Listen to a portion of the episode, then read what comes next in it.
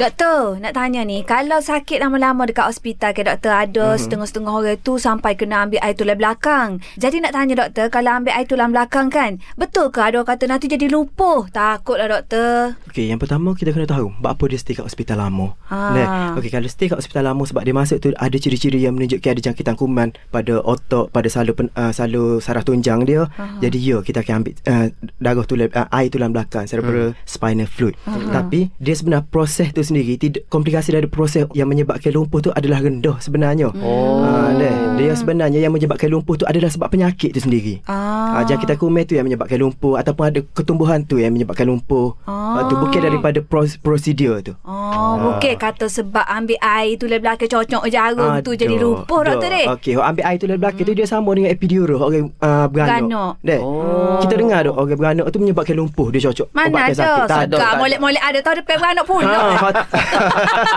Okey. betul betul. Ah. Eh, jadi jangan takut lah Mak Syah. lah Oh. Mungkin ramai tengok TV Oh. Dalam TV doktor Ambil tulang belakang lumpuh Oh. Jadi risau Orang risau lah meh Risau. Jangan risau. Doktor ayat beres. Tak ada gapo insya-Allah. insyaAllah, Dengar deh. kata doktor Mak Syah. Faham doktor